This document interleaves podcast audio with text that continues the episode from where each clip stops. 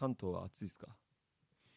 まあ日中は暑いねでも ?30 度は超える？うん超える超えるあだ9月に入ってから夜は結構涼しくなるからあのあー寝苦しさみたいなのはないかな日中は暑いけどねあ。夜はエアコン入れんの？エアコンまあ入れたり入れなかったりかなマジか。うんいやもうこっちはね、もうね、25度ぐらいだよ、最高。えそんで最低が今、今日20度ぐらいかー、めっちゃ過ごしやすいねな。うん。本当にね、あの、本当に北なんで。うん適温って感じそうそうそう。めっちゃ、夏は過ごしやすいですね。うんはい。ということで、なんか、久しぶりの録音ですけれども、そうですね元気にしてましたか？まあぼちぼちです えー、かもなっと、く不可もなく。今日は、あパソコン、あ、そう、パソコンの話ね。そうそうそう。パソコンの話をちょっとしたいくて、はい。多分長くなりそうだから最初に話しちゃおうかな。あ、オッケーオッケー。レッドブルは開けなくていいの？今日はないっすね。ないの？用意してない。用意し忘れてしまったっす。なんで俺用意した日に限って用意して。いいんじゃない？ちょうどル開けるわ。うん。そうサマーエディションじゃないんだけど。あノーマルエディション？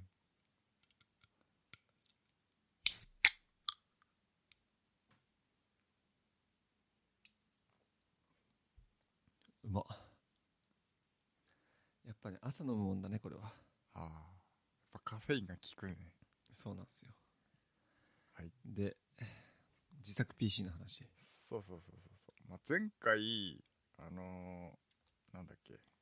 メイン PC をあのー Windows じゃなくてあー Mac じゃなくて WindowsPC にしようかなっていう話をしたじゃないですか、してたね。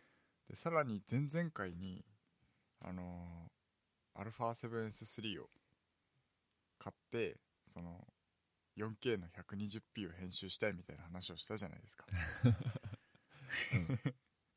ということで、まあ、結局その何？中途半端な性能のパソコンを買っても多分 4K120p を編集することはできないと思ってるんですね。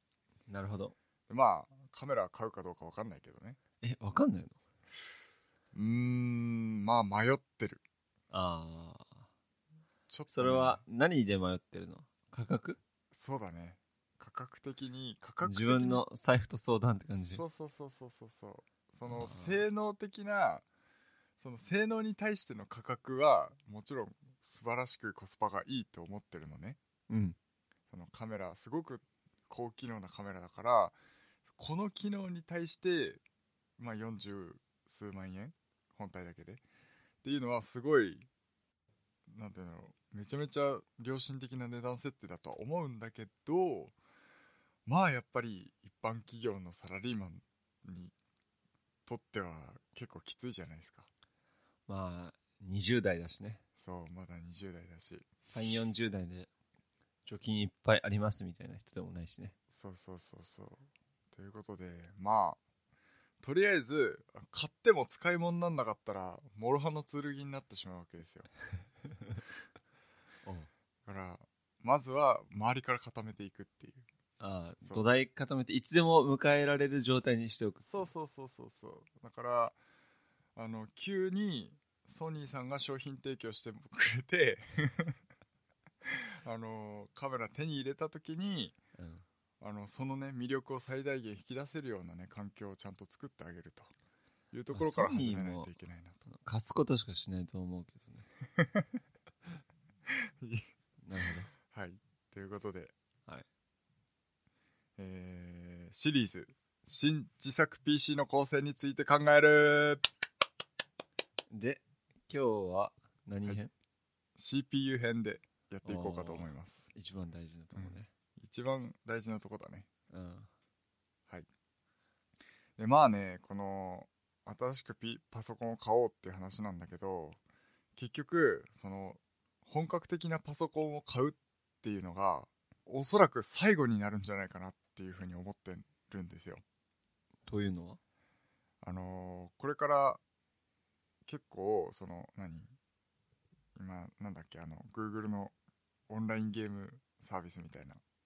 Stadia ステ Stadia Stadia Stadia ってさそのゲームの処理をする部分はオンラインじゃないですか。なるほど。でその結果だけを画面に出力してるっていうパターンでやってるわけじゃないですか。だからこれからそのゲームに限らずそのパソコンに関してもそのサブスクで高性能なパソコンの利用券を購入してインターネット経由でリモートデスクトップ的な使い方をするようになるんじゃないかなっていうふうに思ってるんですよね。うんうんうん。だからまだそれがまあ技術的にできなくはないだけど、あのーそれがまだ普及はしてない感じがするので、えーそういったサービスが普及してきたらおそらくそのまあ AppleTV 的なぐらいの端末を使って、えーパソコンを使うことも十分可能になるんじゃないかなと。まあ、今まではこう高画質なものを処理するのにうん。高性能な処理をするものが必要だったけどそれをもう完全にこうサーバーとかに任せてそう。やるってことだよね。最低限その、まあフル HD なり 4K なりの画像出力ができれば十分なわけじゃないですか。うんうん。処理ができなくても。というので、えーまあ、ベアボーン PC とかスティック PC みたいなので十分になってくるんじゃないかなと思ってるわけですね。だからもう最後だからちょっと頑張っちゃおうかなとあ 思ってあうん。一応予算パソコンにかける予算は40万円ぐらいかなとそれは、えーもう全て込み込みでってこと？そうそうそう、うん、まあそれ全てっていうかモニターとかはあるからモニターとかキーボードはあるから、あの本体のみでまあ Windows 込みはいはいの40万になるかなって思ってます。はいおなるほど。結構頑張るね、結構頑張る。やっていうのも森尾が PC を買うってことだからね。そう。森尾が PC 買うって言ったらやっぱ中途半端には買えないじゃないですか。うん確かに。まあ40万円でもまあ中途半端っちゃ中途半端なんだけどね。見る人から見ればはい。まあえっ、と用途としては一番に動画編集ができることだと思ってるのでまあ動画編集 PC ですね。を買おうかと思ってます、でその一応 4K120p の S-Log3 を編集できるっていうこと。ソフトウェアとしては Adobe の Premiere Pro が起動できて、まあ、起動っていうかサクサク使えてあと After Effects も問題なく使えるっていうのが、まあ、一応条件かなと思ってます。40万かければさすがにサクサク動くとは思うんだけどね。うん。でまあ後々今 YouTube もやろうかなって話をしていて、まあ、ゲーム実況みたいなのもやるかもしれないので、まあ、後々ゲームもやるかもしれないけど特にタイトルが決まってるわけではないので、まあ、ゲームに関してはそのぐらいでいいかなと。うん思ってます。ぐらいかな。なるほどね。はい。ということで、まあ、今回その CPU 編を考えていこうかと思うんですけれどもうん。うーんまあ CPU 選ぶとするとインテルか AMD ですね。の2社じゃないですか、はい。まあ自作 PC で選ぶとするとでそのまあインテルと AMD の歴史的なところからちょっと話すと最初 AMD ってそのインテルのセカンドソースだったんですよね。あそうなんだ。そうそうそうそう。インテルで、まあ、メインのその CPU とかその CPU のチップセットっていうんだけどその基板に CPU をくっつけるためのなんかその規格みたいなのはインテルが開発して、まあ、その互換性のある CPU みたいなものを AMD が作ってたっていう感じなんですよね、でえーっともちろんそのインテルに比べてコスパがいいっていう感じの CPU を作ってるっていう感じだったんですけど、まあはい。そういうセカンドソースのメーカーたくさんあったんだけど、まあ、結局途中でインテルがセカンドソースの契約を解除したので、えーっと CPU を作れなくなっちゃった互換性のある CPU を作れなくなってしまったのであの AMD はじゃあ独自に開発しますということでチップセットから自社で開発して、えー CPU を作り始めたっていう感じになったと、なるほど。で生き残ったのがその AMD だけだったんだけど、まあ、インテルと AMD はこうお互い開発競争みたいなのをしていたんだけれども、まあ、だんだん AMD が追いつけなくなって、えーインテル一強時代になったわけですね。はいはいはい。で僕が使ってるパソコンはあのーインテルの第2世代の Core i7 なんですけれども。あ第2世代。あ結構前に組んだんだね。だいぶ前なんですよね。もううん。10年近く前になるのかな、なので、えーもうもう化石 PC ですよね えだけどまあまああのその時は頑張ってモリモリにして作ったんでしょ？そうそうそうそう。当時高校生だったんだけどまあ頑張ったですよね高校それ生にしてさお金どうしたの？お金はあのーなんだろう。親にもちょっと、まあ、借りたわけじゃないけど就職がちょうど決まったぐらいかな。うん。だったんで一応お祝いとしてっていうのでもらったりまあいろいろかき集めてうんなんとか作ったんですよね。その時でも、まあ、モニターとかも含めて1 5 6万ぐらいだったと思うんだけどまあその当時にして高校生にしてはものすごい頑張って作ったパソコンだったので。思い出がありますね。そう。まあいまだにね使ってるんだけど。まあいそろそろっていう感じですよね。もうだいぶやっぱり処理ももっさりしつつあるって感じなので、うん。だけど18とかの時にってことはもう約10年近くうん。か元取ったでしょ。う。ん？元取ったでしょ。まあ元は取ったかな。すごい。まあ途中いろいろねあのパーツ増設したりはしてるんだけど。うん。まあだいぶ元は取ったぐらい使ったとは思います。はい。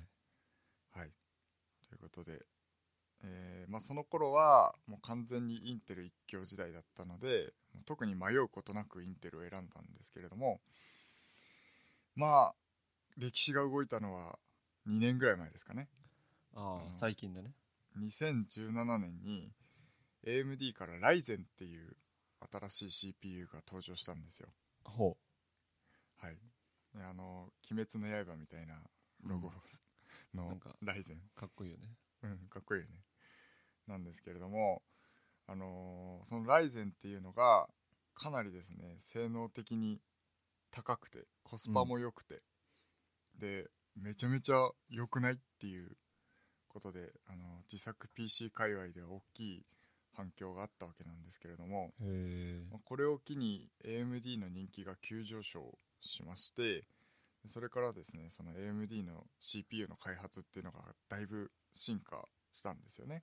形勢逆転？はい。でえっとまあ詳しいことを言うとインテルが今現在の一番高いスペックで、えー14ナノミリん？14ナノメートルの PCU プロセスプロセスルールの幅なんだけれどもうん。それに対して AMD が7ナノメートル半分の、えーとプロセスルールで CPU を開発してるっていうことで、あのーなんなんとこのプロセスルールが細かくなるっていうのは性能も良くなるし、うん。まあ、消費電力も少なくて済むしっていうことでもういいことしかない。白山風に言うと。白さんだったらねもうあれだからちゃんと寿司とかそばを使ってあの、ね、例え話をうまくしないといけないからね。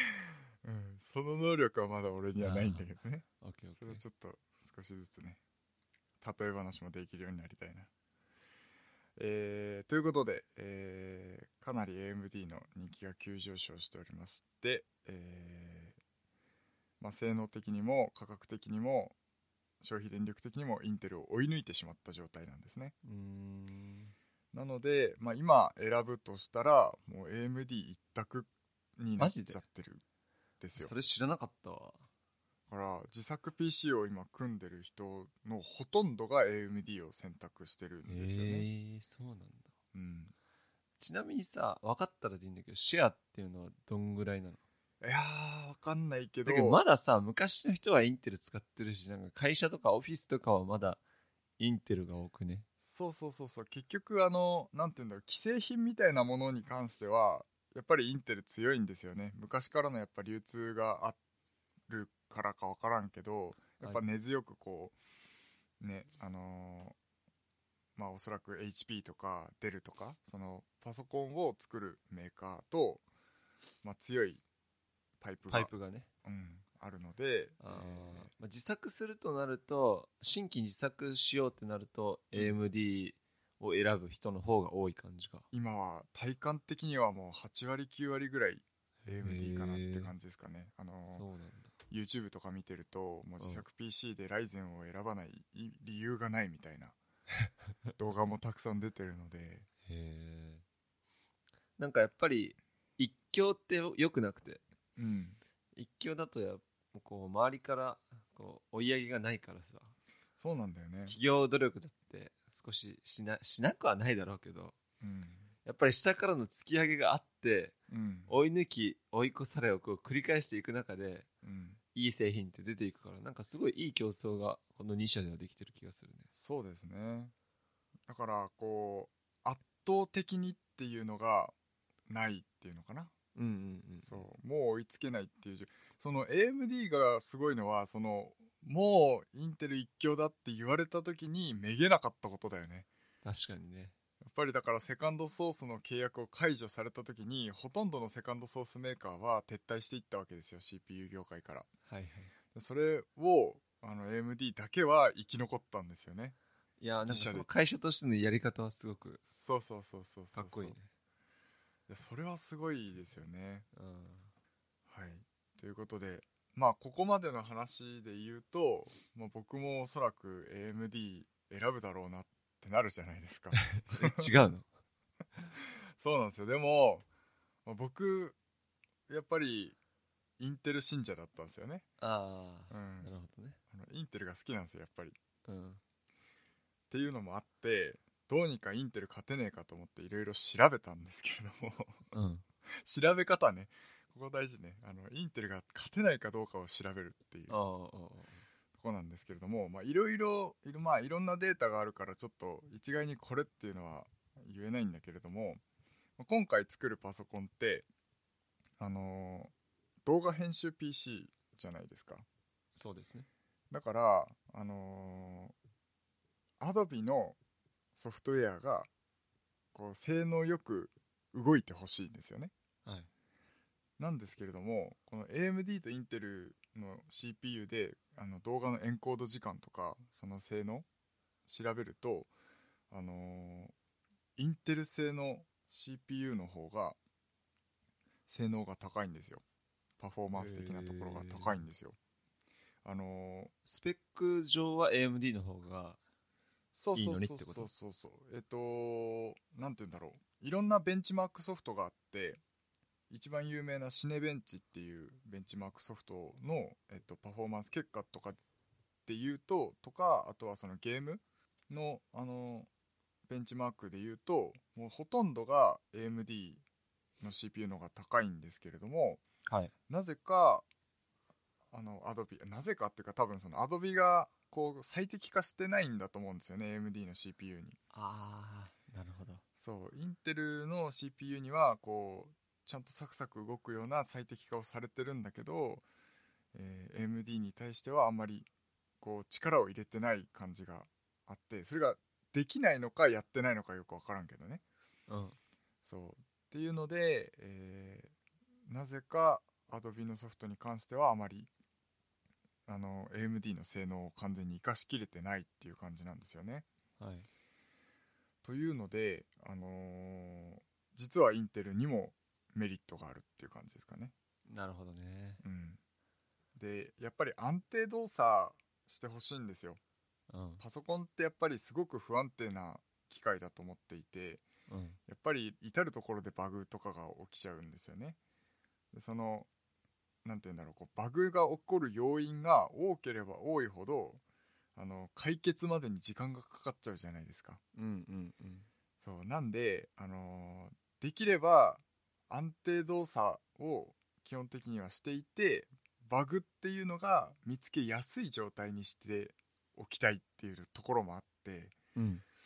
でやっぱりそのまあ価格 .com の口コミのところで不安定っていうキーワードで検索すると95%ぐらいライゼンなんですよ。えー、そうなんだ。口コミが出てくるのが。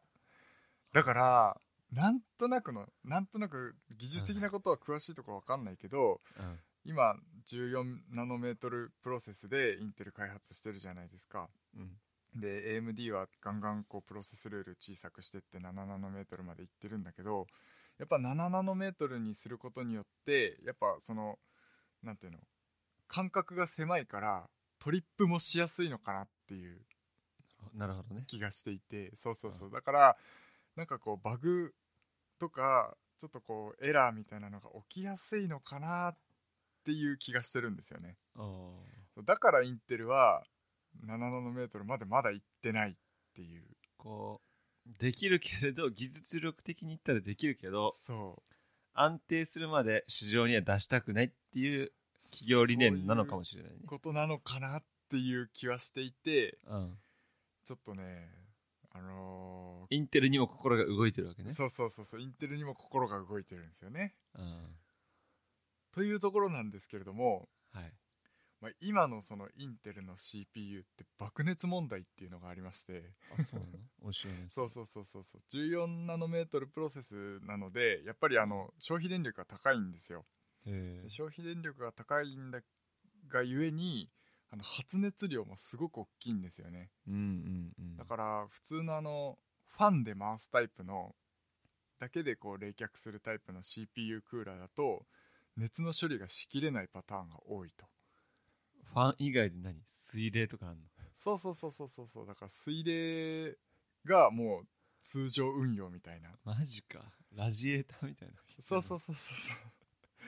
それはなんか俺 YouTube とかでしか見たことないけど、だからあのーなんて言うんだろうこう透明な管の中に液体が入っててそれがこうぐるぐる回るのってあの本格水冷っていうんだけどうん。あのガチガチにこう構築するような水冷じゃなくても、あの簡易水冷って言ってもともとその CPU に水枕って言うんだけどその CPU を冷やすためのモジュールがついててそこにもう管が上もう最初からついててで、えっと、ファンとそのポンプが一体化されてる簡易水冷でいいと思うのね。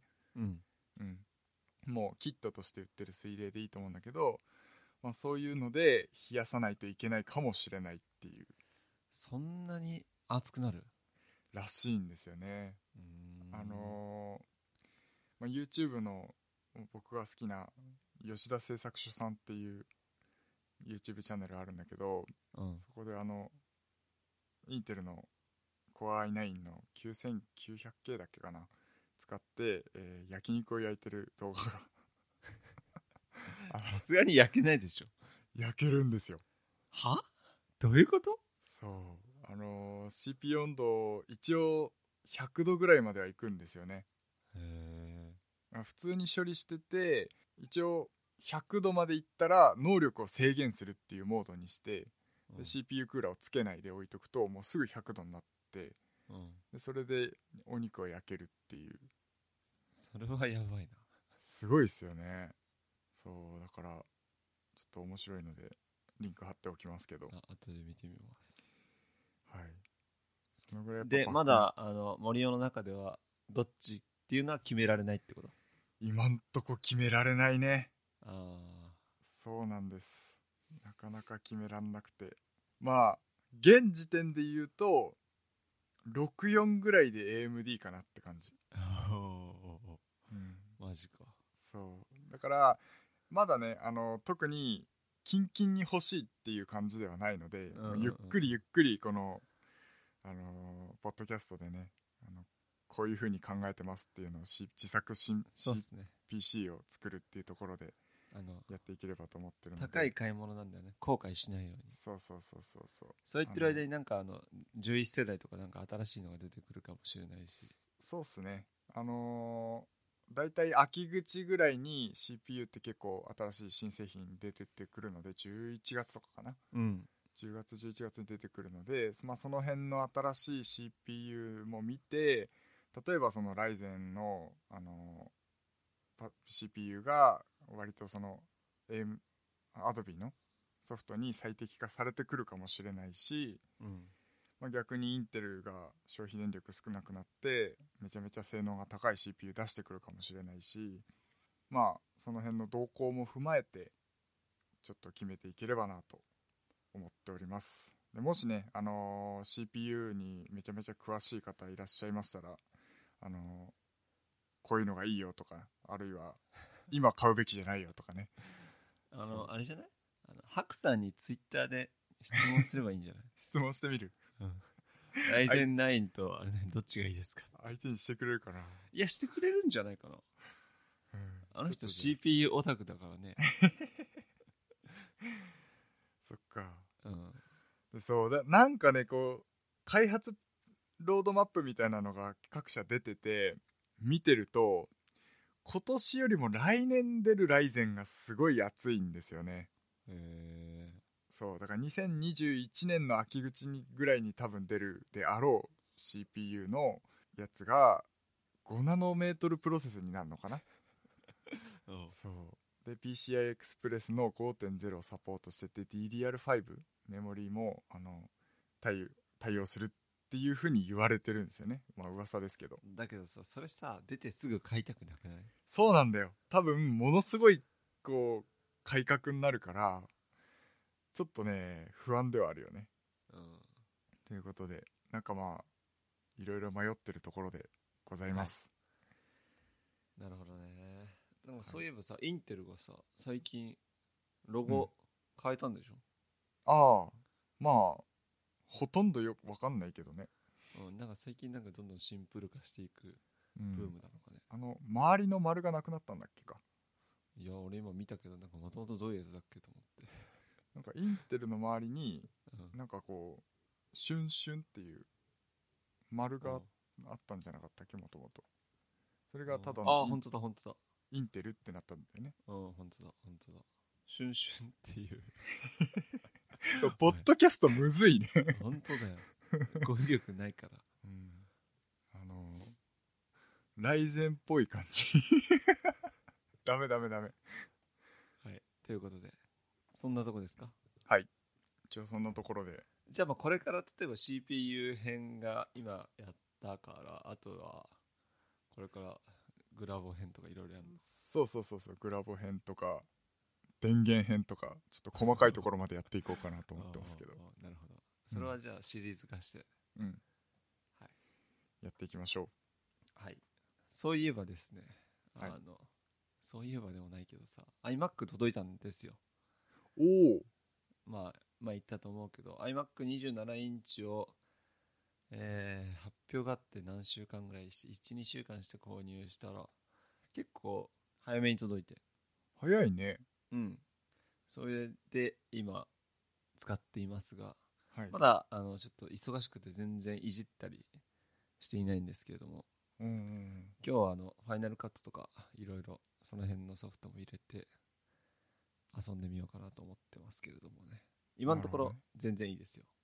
へえ。なんか一つまだね全然中身的なところうん。は使ってないから言えないんだけどさ。うんまあ早速不満があってさ。あ不満でもないんだけどう。ん。あの全然この iMac ではなくて、うん。このマジックマウス。ああはいはい。うん俺マジックマウスにしたんですよ。なるほどね。あマジックマウスはね俺絶対選ばない方がいいと思う。ああなんで？あのそもそも iMac 購入するときってマジックキーボードとこのマジックマウスうん。不要選択できないんですよ。うん。必ず購入しないといけないんですよね。はい。それで僕はあの迷った挙句トラックパッドじゃなくてマジックマウスにしたんですけどやっぱり画面がでかいこう Mac の、えーマウスって結構感度が低いというかうん。結構手を動かさないと反応してくれない今あの感度マックスにしてるんですけどうん。こう Windows と比べると手を動かす面積がでかくなるなって気がして。ああとは27 7インチだから結構モニターもでかいから右から左へのこう動きとかも結構必要なんですよ。あなるほどね。だからうーんトラックパッドの方が良かったかなって今はもう思ってるんだけど。うん。あとねこうポッドキャスト中に検索とかするときカチカチうるせえってああなるほど。うん、これはポッドキャスト配信者としてねトラックパッドにすべきだったなって。なるほどね。これ迷う人多いと思うけど、うん。俺はトラックパッドにした方がいいと思うああなまあ慣れなのかな。そうね。なんかやっぱりさあの 5K ディスプレイじゃないですか。はい。で 5K ディスプレイになって多分かなりこうなんていうの？細かいじゃん。ドットが。はい。だからこう選択する場所への移動ってすごい繊細になってきてるのかなっていう気はしていて、なるほど。そう。だからあの一つの作業に使う、まあ、画面的な面積うん。をなんか少しずつこう小さくしていってその中で小さい中でこう繊細に動かすみたいな。なるほどね。そう。Mac ってそういう使い方をするのが正解なのかなっていう感じがするから。まあだから、そうあえてぬるっとしてんのかなっていう。うん、このぬるっと感わかる？いやわかるわかる。あの Windows と比べて全然違うよね。うん。あとこのマジックマウスの裏滑りにくいっていう。あそう。うんなんか俺の机と合わないのがガサガサしてるから。ああ結構滑りにくいよ。なるほどねあ,、まあ、あと充電するときおしゃれじゃないっていうのは意味が分かった。でしょ？森尾が言ってた意味が分かった。そうなんだよ。たまにやるんだよね。あのアップルどうしたって？そう。たまにやるんだよアップルさん。あのこういうの好きじゃないよねって。そうそうそうそう。あれ？みたいな。あれって、こんえこのデザインなの？みたいな、うん、ここで採用しちゃうのねそうそうそうそうのはちょっと思った思っあのー iPad の Apple Pencil の充電とたうん。あとマジックキーボードの充電。うん。これに関してはちょっとおしゃれじゃないなあーなるほど、ね、あの第一世代ね Apple Pencil あへえそれは上から刺すの？開けて。あのー第一世代の Apple Pencil ってなんだっけライトニングケーブルのオスがついてるんですよ。ペンに。ね。これをあの iPad に挿さないと充電できない。そっか。なるほどね。そう。iPad から給電するの。そうそうそうそうそう。だから iPad を充電しながらできないわけね。この Apple Pencil を充電できないっていう。不あーなんかそれ不思議だね。思議なんですよ。だからあのあのリビルドの人たちも何回か言ってたんだけどあの急に Apple Pencil 使いたくなった時に絶対に充電切れてる問題っていう なるほどね。そう。充電しながらできないしね。そうそうそうそうそう。まあ第2世代ではそれが改善されてあの、なんだっけ側側面にうん。カチャってつけとくだけで充電できる。ああそれはいいですね。ので、うん。それは、まあ、めちゃめちゃ改善さされてる感じですかね。上に iPhone つけたままこう書けばいいじゃん 使えないんだよそれが。あ充電しながらになるとは感知しないんですよね。ああなるほどね。そう。やってみたけど俺も。やってみたら そう。重いだろ上上に。そうそう iPhone ついてたら。iPhone 持ちながらこうペンこうやって書いたら全然書けなかっあやったのね。たやった。やったのね。はい。はい。なるほどね。まあマジックマウスはねうんちょっと微妙な感じはしますよねうん。まあだけど慣れるかもしんない。結局人間慣れだから。うん。うん全て。だからマジックキーボードもまだちょっと慣れないけどうん。多分慣れるんじゃないかなと思ってますね。はい。このキーボードもさこう白地になんかグレーみたいなのでこう数字とかが書いてあるんだけどさ、うん。なんかさ光に反射して見えにくいんですよ。ああそうなんだ。なんか俺の目目の問題なのかもしれないけどこうシンクパッドのキーボードとかは黒地に白の、あで字が書いてあるんだけど。はいはい。なんかね昼間だとね全然見にくいんですよね白い方が。へえまあそんなこんなありましたけど。まあこれからちょっと使ってみて長期レビューをしたいなと思ってますんで。うん。なんかこう Mac おすすめのアプリケーションとか俺 Mac 初めてだからさ、まあ、実家にはあったけど。うん。Mac のこういう設定はしといた方がいいよとかなんかそういうのあったら森尾に聞こうかなと思ってたんだけど。なるほどね。まああんまりなんて言うんだろう。俺もさ Mac でガチガチにこう自分仕様にしてるっていうよりはあの MacOS を楽しみたいみたいな感じでうん。買ってるからあのあんまりコテコテにはいじってないんだけどあのヘビー Mac ユーザーではないんだけどそうだよ、ね、今さあれだもんね。ほとんど編集とかも Windows でやってるんでしょ？そう。そうそうそうそう。そう。じゃあ今 Mac は何に使ってんの？僕はあのなんだっけ？ポッドキャストの編集？ああロジックか。そうそうそう。ロジックとかあのーなんだろう。まだ動画編集とかは Mac かな。ファイナルカットでやってる。なるほどね。うん。で今後ちょっとまあ次回話そうと思ってるんだけどあのなんだっけ Adobe のプレミア？そうクリエイティブクラウドを契約しようかなっていうふうに思ってます。いや一番マックスのやつ？そうそうそうそうマックスのやつっていうかじゃあ5000円ぐらいのやつ？5000円ぐらいのやつを契約しようかと思ーってます。って話をまあ次回するのでちょっと詳毎しくは。月5000円のサブスクはでかいな で Mac のおすすめアプリとしてはあのー結構多用してるのが Dav メモっていうアプリケーションですね。ダブメモ？うん。うん。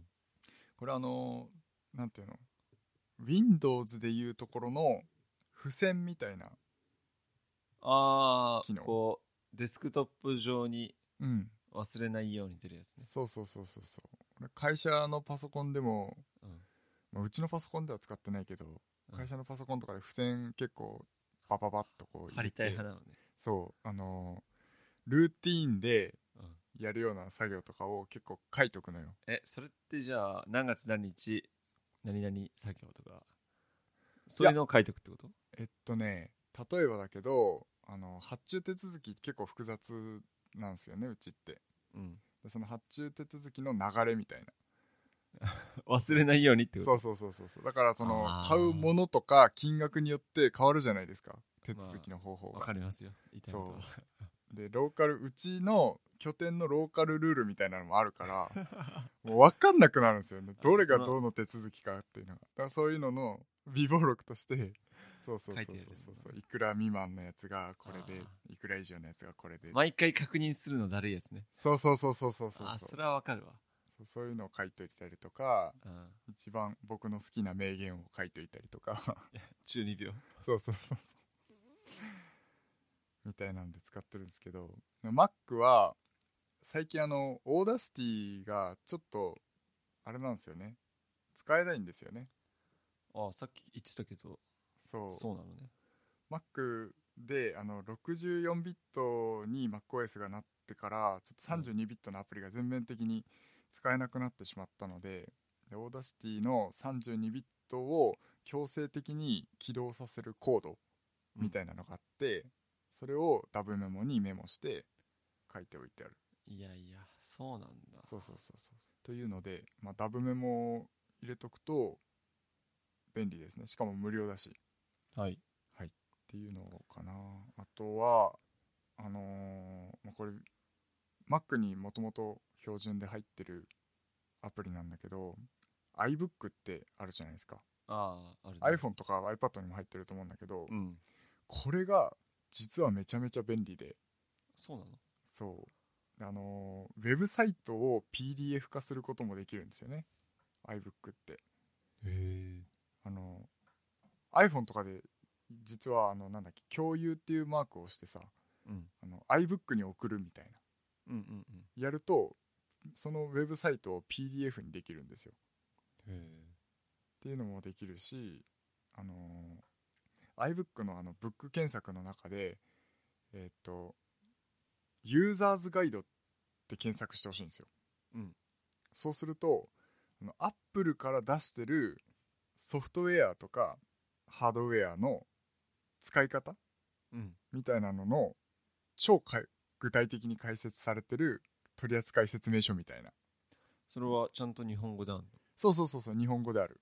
のへえのが、えっと、各アプリケーションとか各デバイスごとにあるんですよ。うん。ちゃんとあのアップルが出してるユーザーズガイドなんだけどこれがすごい便利であのーソフトウェアって結構バージョンアップバージョンアップするじゃないですか。うん。だから書籍とかで買っちゃうとそのバージョンアップに対応できてなかったりするんですよね。はい。それがその Apple の iBook で読めるユーザーズガイドには最新版の情報が常に更新されて提供されてくるわけですよ。うん。これ見ながらで全然勉強できるので。マジか、うん。それは絶対やるわ。そう。なんか Final Cut とか Logic Pro とかを、あのーいじるときにはまず初めにこれを見るとかなりあの基本的な使い方は分かるようになるっていう感じですかね。それは絶対やってみます。はい。あとちょっと聞きたかったことが一つあって。はい。ブラウザ問題があって。うん。うーんとデフォルトではサファリ入ってるじゃん。うん。俺は今あの Chrome を入れて Chrome にしてるんだけどうん。Mac で使う時の規定ブラウザーは何にしてる？俺はサファリかな。あサファリにしてんだ。うんなるほどね。だからなんかサファリうん。俺 なんとなくだけどもう Apple 端末はもうサファリを使おうと思ってて。あのーブラ これ個人的なあれになっちゃうんだけどさうん。あの Chrome 独り勝ちにしたくないんだよね、それはね、うん。ちょっとわからなくはない。うん、だからあの会社サファリ頑張れとそうそうそうそう。会社のパソコンはマイクロソフトエッジだし。エッジ使ってんの？エッジ使ってる。マジか。俺会社でも Chrome 使ってる。で家では Chrome だし。あ Chrome っての会社え家の Windows の？Windows は Chrome なんだけど。うん。でえっとなんだっけ。あの Mac は Mac サファリ使ってる。ああなるほどね。そう。だから確かにな。あのマイクロソフトエッジがさうんクロミウムになったじゃないですか、あなんかねうん、あのその時にちょうどじゃあエッジ使おうってなったの。あ俺それでも嫌だな。そうなんだ。えあの会社のうん。あのソフトっていうかさ会社のシステムに入るときはうん。エッジでやってんの。基本的にはね。あエッジで全部対応してんだっけ？してないのもある。でしょ？だから俺、IE と Chrome2 つつけててうん、Chrome は検索とか、うん。まあ、ネットサーフィン用で、うん。まあ、ネットサーフィンしちゃダメだけどね。うん。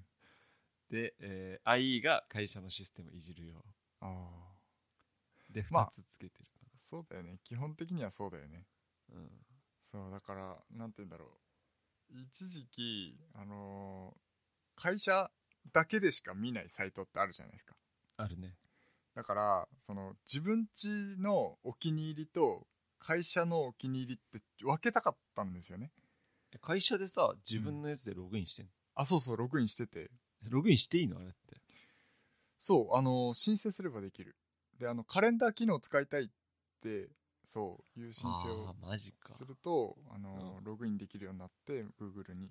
うん。でログインしてるんだけどあのお気に入りも共有されちゃうんだよね。そうだよねそう。うん、だからすごい不便で、うん、あの見られたくないようなあの、うん。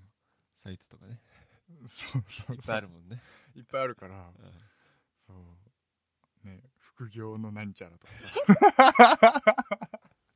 会社ではちょっと絶対見られたくないようなサイトもねお気に入り登録してるとしたらうん、ちょっとあのあんまり良くないなっていうのが会社は会社でってことでそエッジにしてると、うエッチにしたっすね。ああなるほどね。それはなんとなくわかるわ。多分だけど設定で共有しないみたいなモードもあるんだと思うんだけど、うん。なんかそれをもうなんかやるのもめんどくさくて。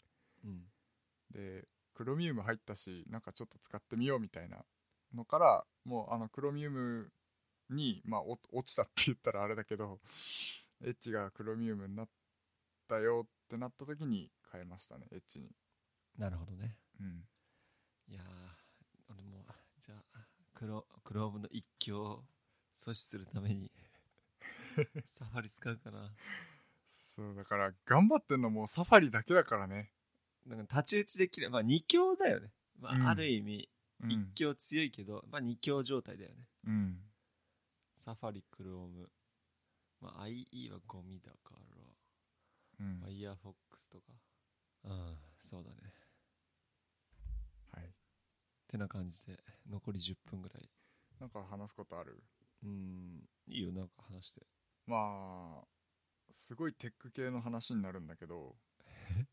うん。あのートイレットペーパー シングル派？ダブル派っていう話をしようかな。おおめっちゃテック系だね。めちゃめちゃテック系でしょ？うんテック系っぽい。俺はねうん。あの育ちがシングル派だったんですよねはいはいはい。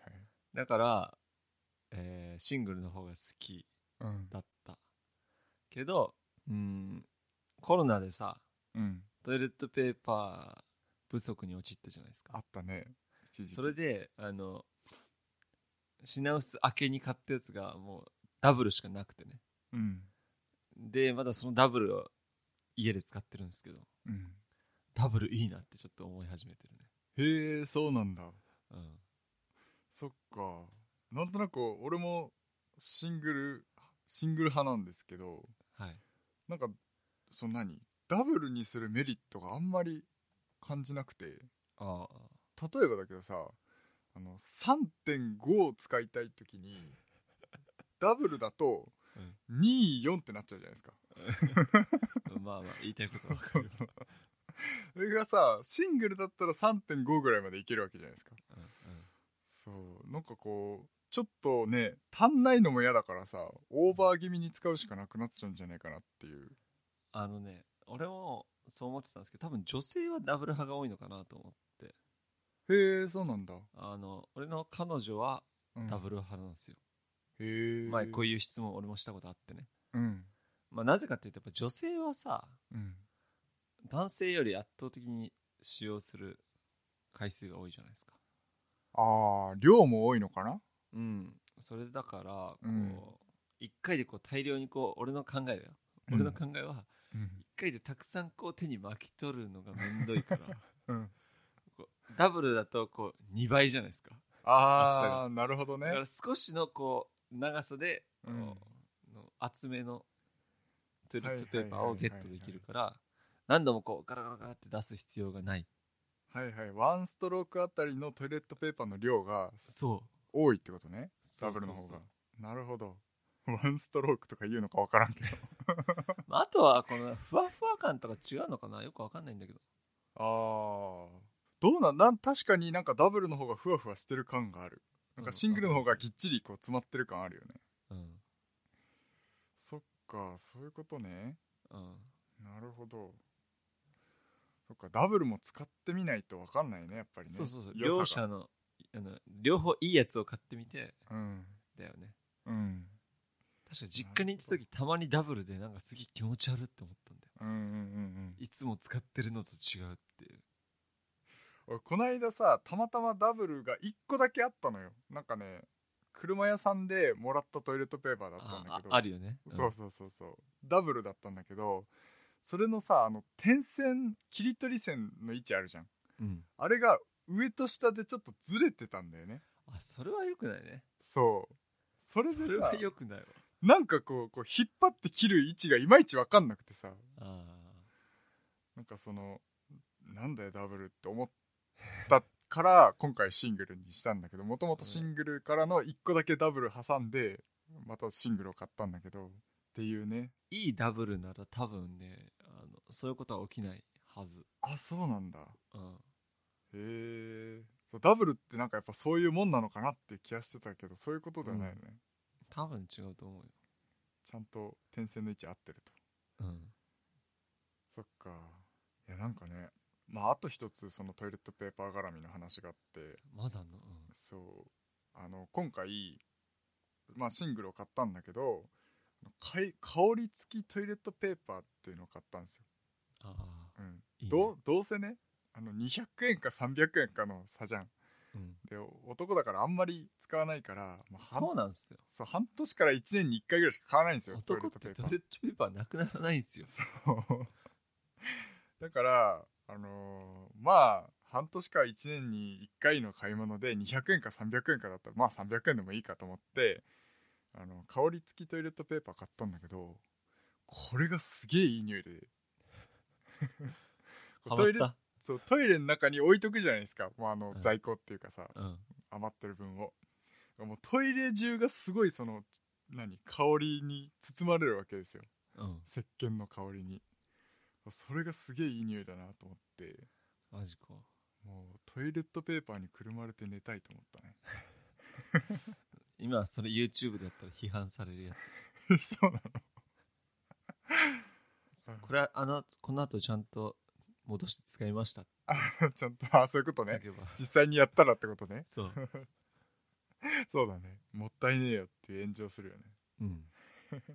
というね。はい。トイレットペーパー談義でしたけれども。このさ昨日一昨日ぐらいに Twitter でちょっと見たんだけどさ。うんレンタルブサイクって知ってる？知らん。あのレンタル何もしない人って知ってる？それも知らん。あなんかね今の時代うん。お金をもらって確かお金もらってるんだけど1時間いくらでうん。ただ話聞くだけのお兄さんみたいへえあ。な人がこうレンタル何もしない人なのね、うんうんうんまあ話聞いたりじゃなくても一緒に横について歩い歩くだけとか。うんうんそういうことをするんだけどそのそういうのがあって、えー昨日見たのは、えーレンタルブサイクっていうのがあってうん。うんあのレンタルブサイクですってツイッターで自分の顔写真載せててまあ言うほどブサイクでもないと思ったんだけどうん。こう合コンの引き立て役あとーかこうなんだっけななんだ顔を気にしないでこう悩みを話すとかうん。そういうのにあの活用してくださいみたいな感じでうん。そういうビジネスをやってる人がいてへえめっちゃすげえなと思って。今何でもありだなと思って。そうだね。合コンの引き立て役とか。俺どうレンタルブサイクになれる？言うと思った。いや多分なれんのかな。だけど背高いしスタイルいいからなそうね。しかも面白いしな。うんそうなんだよ。逆に人気になっちゃうじゃん。そう。うん。それはちょっとじゃあレンタルイケメンで行けばいいんじゃないイケメンではないよね。少なくとも。それはちょっとあの詐欺広告になっちゃうから。顔写真ちゃんと載せるんで、あなるほどね、ううんんこのぐらいですよ。うん、そうそうそう。レンタルオタク。レンタル中二病。あレンタル中二病いいんじゃない？いいねだけど私服もっと中二病っぽくしないとダメだよ。そっか。なんかコテコテのコートみたいな。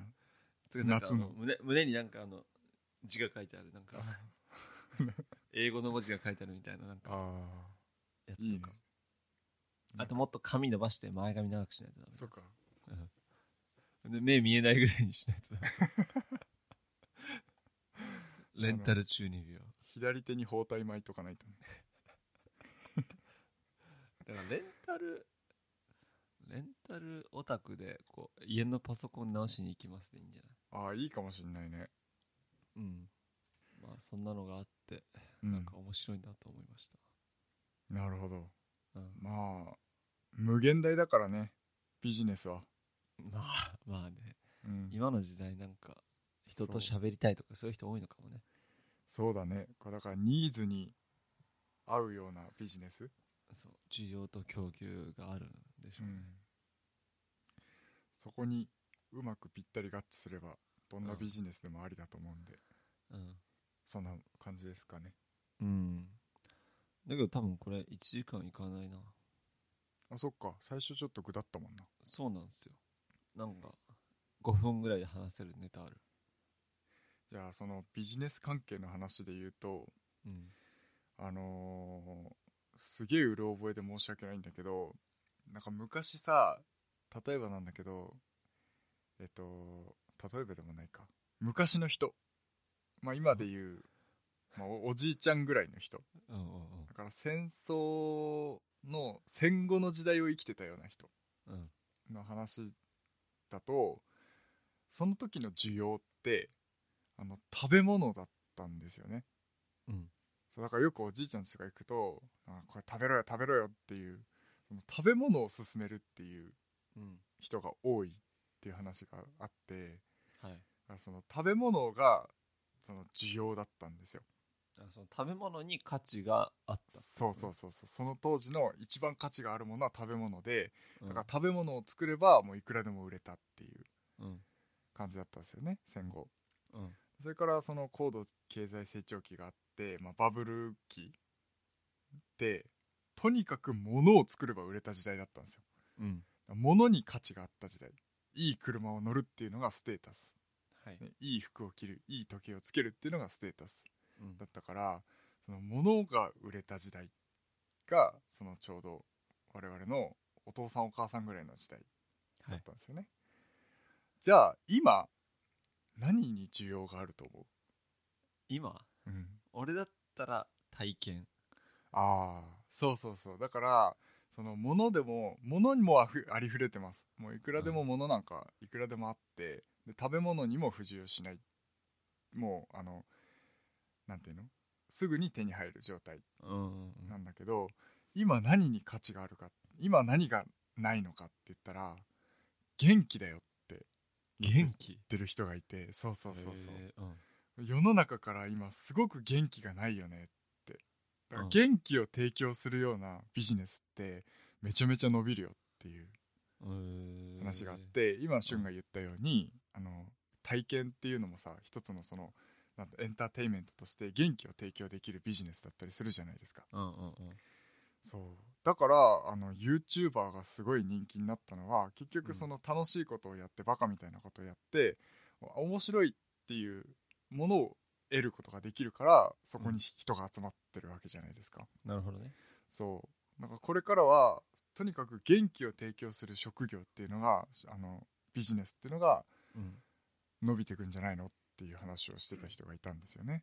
なるほどね。面白いねそれは。そう。なるほどなと思って。元気か。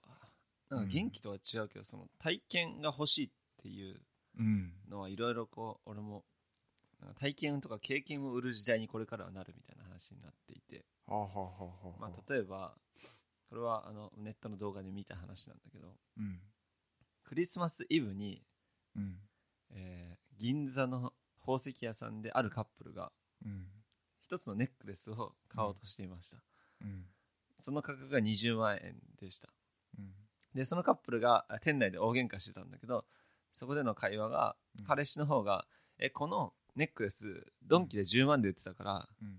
ドンキで買おうよ」って言ったらうん。彼女がうん。泣きながら「えなんでよそういうこと言うの?」ってここで今買いたいんだけどみたいな感じで言ってそこで口論して喧嘩になっちゃうみたいな。うん。彼氏はあのそのものをあげることが大事だと思ってたんだけどうん。彼女はそうじゃなくてうん。クリスマスに銀座の、ね、宝石屋さんでうん。20万で宝石を買ってもらったっていう彼氏からの、えー送ったっていうその経験はいはい。それが欲しかったんだよって話をしていてね。なるほどね。ああめっちゃなるほどなと思って。うん。その価格じゃないんですよ。うん。価格とか物じゃなくてはいはいはい。そのそのその時しか味わえない経験が欲しいんだっていう。うんうんうんうん。それは俺今までずっと彼女にやってたなと思って、そうだよね。うん、アマゾンで探してたよね。そう。同じ価格だったらじゃあうん。アマゾンで買おうとか、そうだよね。安いところで買おうよってなるじゃん。なる今男だからかな。そう。今ここでうん。彼氏に買ってもらいたいっていう、うん。この、ね、デートしている中でうん。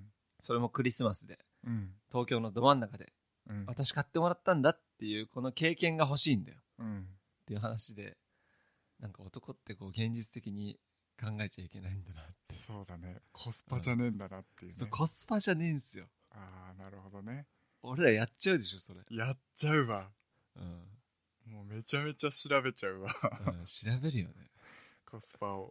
そう。やっぱコスパじゃダメなんだよなるほど。ね、うん、体験とか経験が欲しい。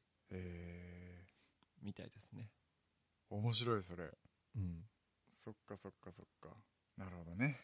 うん、だからね YouTube とかはね家の中でこう娯楽としてさうん。楽しめたりするし、うんこう楽しんでるところを見るのって楽しいじそうだよね。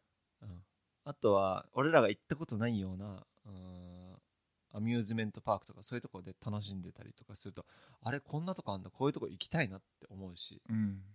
やっぱそういうのが今家にいる時間が長いからこそうん。ね。そういうのが伸びているのは必然的なのかなと。うん。そうだね。はい。なるほど。面白かったな今回いい回でしたね。まああのそうっすね。うん。意外と予定にないことを喋った方がいいのかもしれん。なんかねガチガチになんか小ノートに書きまくると、そう。コスパになっちゃう。うん、そうそうそう。経験じゃなくて。そうなんです。今喋れないことを今しか喋れないことを喋ると。いやそれはあると思うよ。